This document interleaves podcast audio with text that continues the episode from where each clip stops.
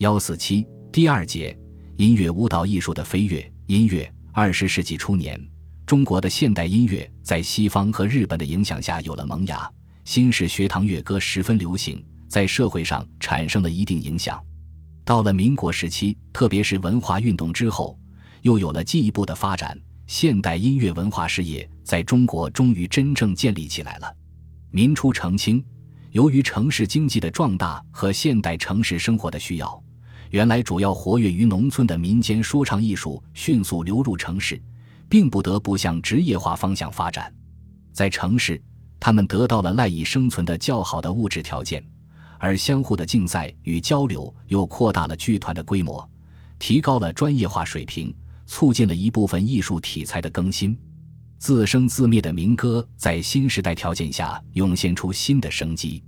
五四前后，在广大城乡曾涌现不少反映现实生活的新城市小调或小调性的填词歌曲，如《坚持到底》《五更调》等。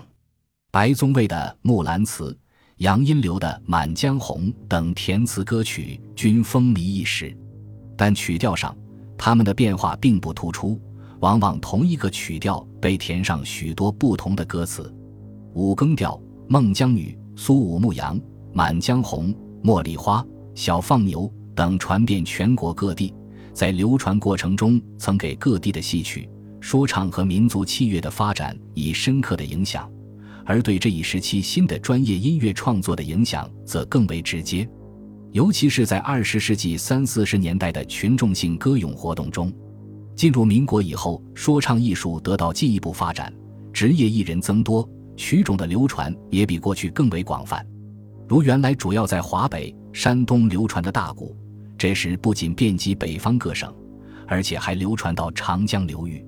不少老曲种在流传各地的过程中，受到当地民间音乐的影响，逐渐产生了许多各具特色的新曲种，如西河大鼓、北京琴书、河南坠子。山东琴书、四川清音等，而苏州弹词的发展最为突出。经过朱介生、魏玉慈、薛晓清、祁连芳等艺人的钻研，苏州弹词在短短的几十年中获得了迅速的发展和提高。在各种传统表演艺术形式中，以戏曲艺术受到商业化的影响最为明显，而他们对城市市民的影响也最大。戏曲艺术的各大剧种此时大多已稳定成型，在音乐方面的发展和变化已不太显著，但广东的粤剧仍有较大的进步。民国初年，粤剧大量吸收广东的民间音调，并改用当地方言，发展了许多新唱腔。到后来，他还大量移植外国剧目，并新编了许多现代剧目。在音乐上也大胆地加入了小提琴等西洋乐器，但他也有迎合社会庸俗落后的倾向。二十世纪三四十年代时尤其严重。京剧在辛亥革命以后已是遍及全国的最大戏曲剧种。梅兰芳、周信芳、程砚秋、余叔岩、高庆奎、马连良等坚持京剧的优良传统，并在艺术上不断谋求进一步发展和提高。林派。程派、傅连、程班等都名噪数十年，比较古老的昆曲，经过一些艺人和文人的努力，也得到了一定的恢复。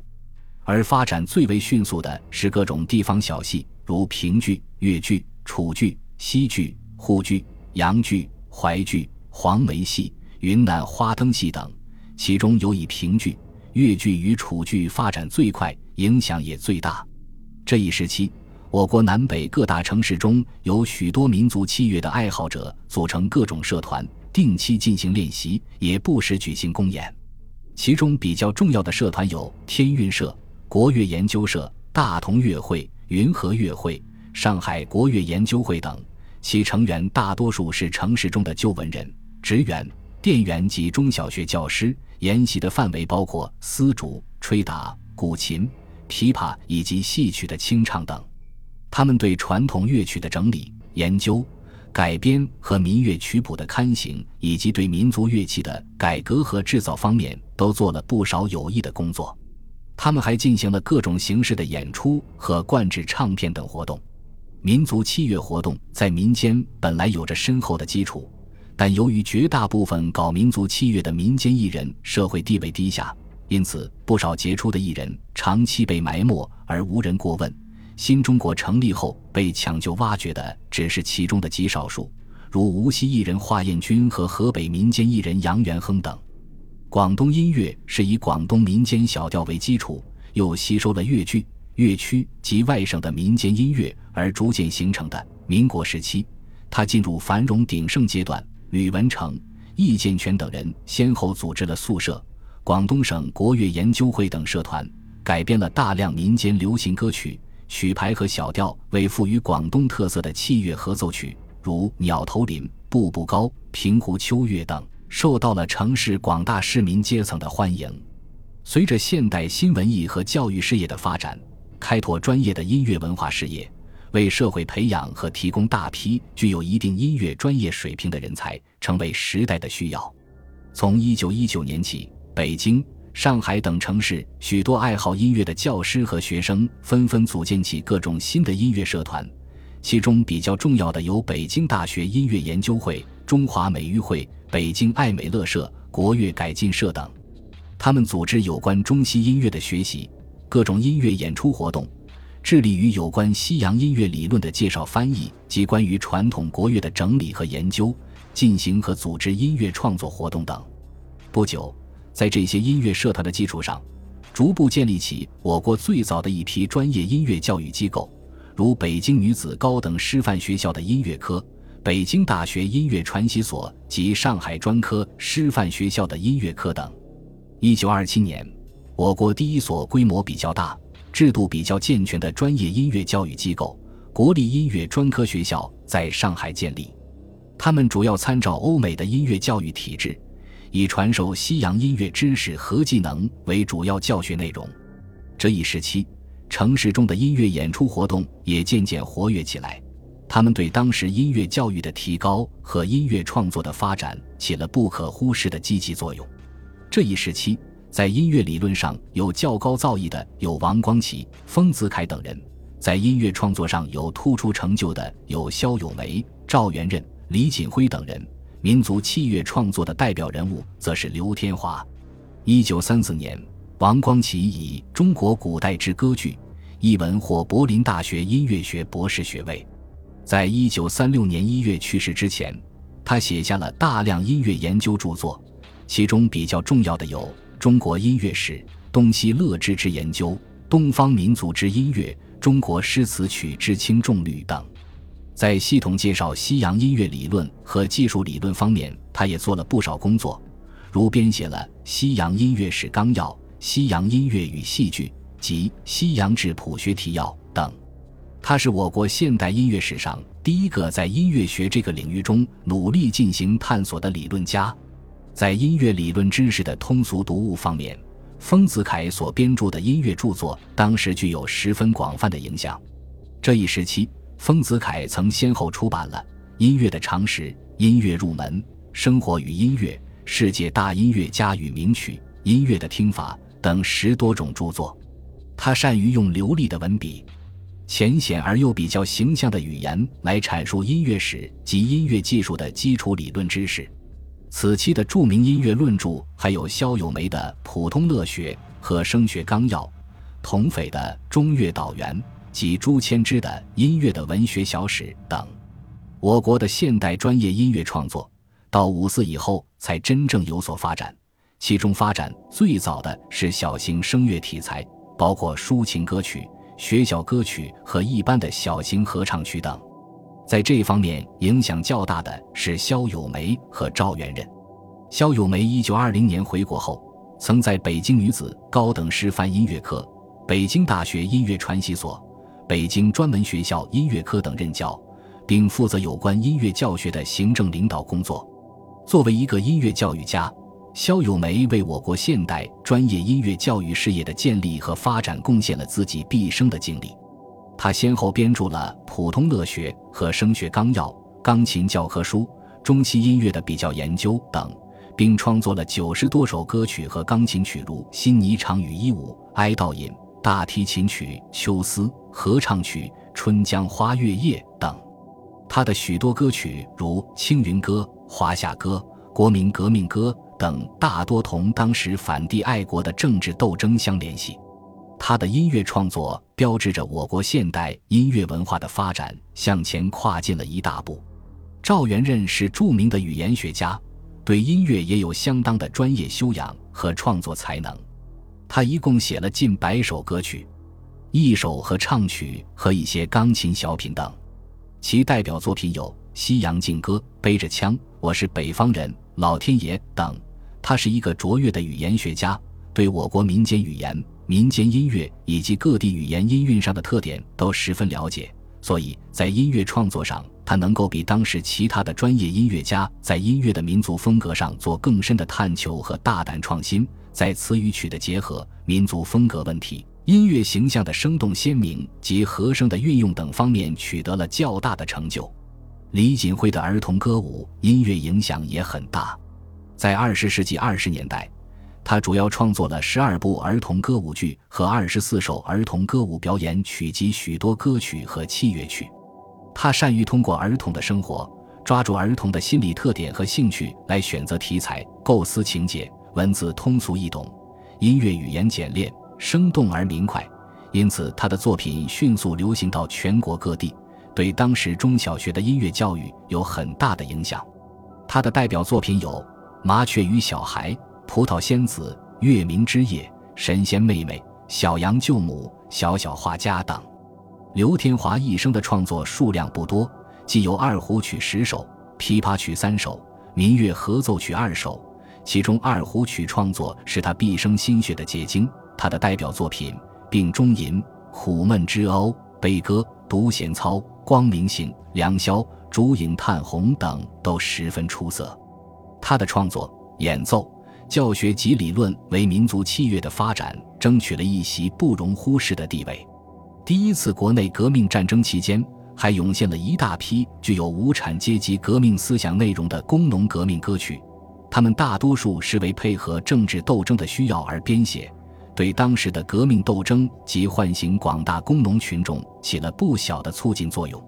这些作品中的代表作有《五一纪念歌》《工农联盟歌》。京汉罢工歌、国民革命歌、工农兵联合歌、赤潮曲、奋斗歌等。中央红色根据地建立后，一大批优秀歌曲创作出来，如《工农革命歌》《秋收暴动歌》《上前线曲》《红军纪律歌》《打破旧世界》《噼里啪》等。这些作品在艺术上比较简朴。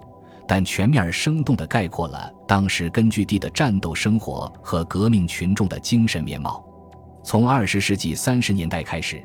我国现代音乐文化进入一个新的历史时期。一大批著名音乐家如黄自、周书安、马思聪等相继登上乐坛，音乐教育机构进一步蓬勃发展。上海国立音乐专科学校、中央大学教育学院音乐系、燕京大学音乐系等成为培养音乐人才的主要阵地。音乐刊物的出版工作也获得进一步发展。其中影响最大的是江西省推行音乐教育委员会所办的《音乐教育月刊》，各院校的音乐演出活动比过去更加活跃。在音乐理论方面，清主的论著较有影响，他积极宣传为艺术而艺术，代表著作有《乐话》《音乐通论》等。这一时期的音乐创作以黄子为高，他是一个音乐教育家，在上海国立音专等校执教期间。为我国培养了一批具有较高专业水平的音乐家，他的创作数量不多，却具有较高的艺术质量，在我国现代音乐文化的发展中曾有深远的影响。政治题材方面，黄子最突出的作品是《抗敌歌》《旗正飘飘》《热血歌》等；社会性题材方面，则有《天伦歌》《农家乐》《牛养蚕》等。黄自所创作的艺术歌曲数量颇多，也最能代表他的创作风格和成就。其中最突出的有《点绛唇》《南乡子》《卜算子》《春思曲》《思乡》等。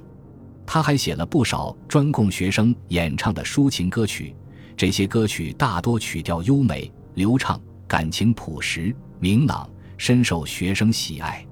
这一时期器乐创作的数量很少。比较突出的有贺绿汀的钢琴曲《牧童短篇》。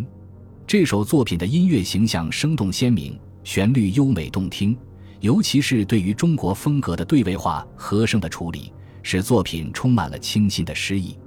左翼音乐运动是这一时期音乐文化的重要力量。除了在进步电影和戏曲方面的大量创作外，左翼音乐家成就最高的是救亡歌曲创作和群众救亡歌咏运动的推广。在当时，由左翼音乐家推动组织的群众歌咏运动几乎无处不在。一九三五年八月，中共中央发表八一宣言之后，左翼音乐家们迅速响应，提出了国防音乐的口号，争取更多爱国的音乐家参加到为民族存亡而斗争的行列之中。左翼音乐家聂耳、贺绿汀、张曙、任光、吕骥、麦新等人的作品为音乐界注入了新的生机。聂耳，云南玉溪人，他实际的音乐创作时间不到三年，却为我们留下了许多优秀作品，如《毕业歌》《大陆歌》《牧羊女》《飞花歌》《义勇军进行曲》《彩铃曲》《铁蹄下的歌女》《梅娘曲》。聂耳的作品有浓厚的民族风格和丰富的艺术形式，充满了激情和号召力，是无产阶级音乐建设的开拓者和奠基者之一。张曙的代表作品有《农夫苦》《救灾歌》《保卫国土》《日落西山》等。他也是一位杰出的社会活动家及音乐运动的组织者。任光音乐创作的主要领域是电影音乐，其代表作品有《余光曲》。月光光，王老五打回老家去。麦新一共写了约六十首歌曲，其代表作有《大刀进行曲》《游击队歌》《行军歌》等。儿童歌曲方面，则有《马儿真正好》《勇敢的小娃》等。全面抗战爆发后，全国文艺工作者在抗日救亡的旗帜下团结起来，投入抗日宣传的实际斗争。一九三八年一月。音乐界抗日民族统一战线中华全国歌咏协会在武汉成立，抗日文艺宣传活动蓬勃开展，抗日的歌声传遍了祖国的山河。这一时期的群众歌曲数量惊人，其著名者如吕骥的《武装保卫山西》《毕业上前线》《抗日军政大学校歌》，贺绿汀的《干一场游击队歌》，郑绿成的《八路军进行曲》。八路军军歌、何士德的新四军军歌等，都成功的反映了人民的抗日生活。小型的合唱曲以冼星海的《到敌人后方去》在太行山上、游击军、舒摩的《军民合作》、项羽的《红缨枪》等影响最大。抒情歌曲《向夏之秋》的《思乡曲》，吕骥的《太丹河之歌》，贺绿汀的《嘉陵江上》，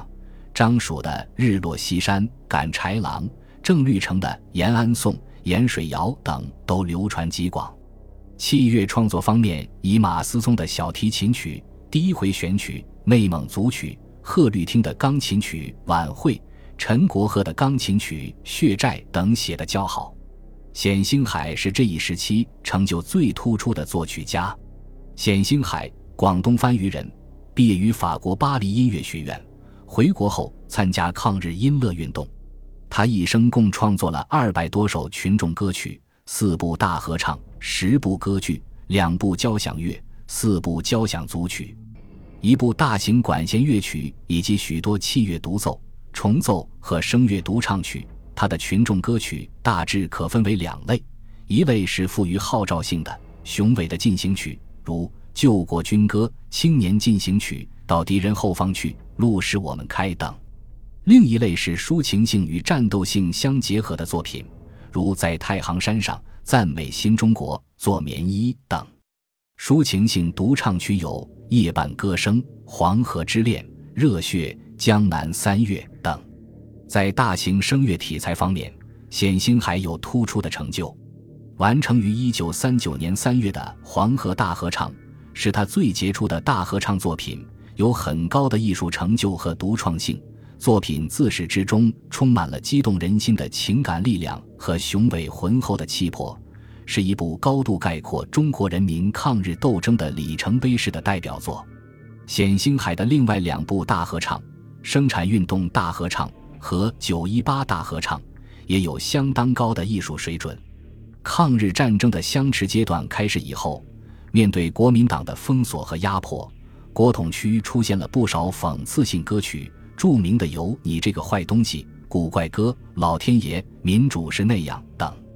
当时，国立音乐学院曾对一些民歌做了创造性的改造加工，出版了《中国民歌选》等民歌集。一些著名作品，如《康定情歌》《在那遥远的地方》。绣荷包等为人们所传唱。一九四二年，解放区进行了全党整风运动，使解放区的音乐生活面貌焕然一新。轰轰烈烈的新秧歌运动，极大地鼓舞了广大音乐工作者和革命群众的斗争热情。兄妹开荒，动员起来，刘顺清、简租会、说理论、牛永贵、富商、周子山等一大批优秀剧目涌现出来。而最成功的歌剧作品是《白毛女》，它为我国歌剧创作的发展开辟了一个新的阶段。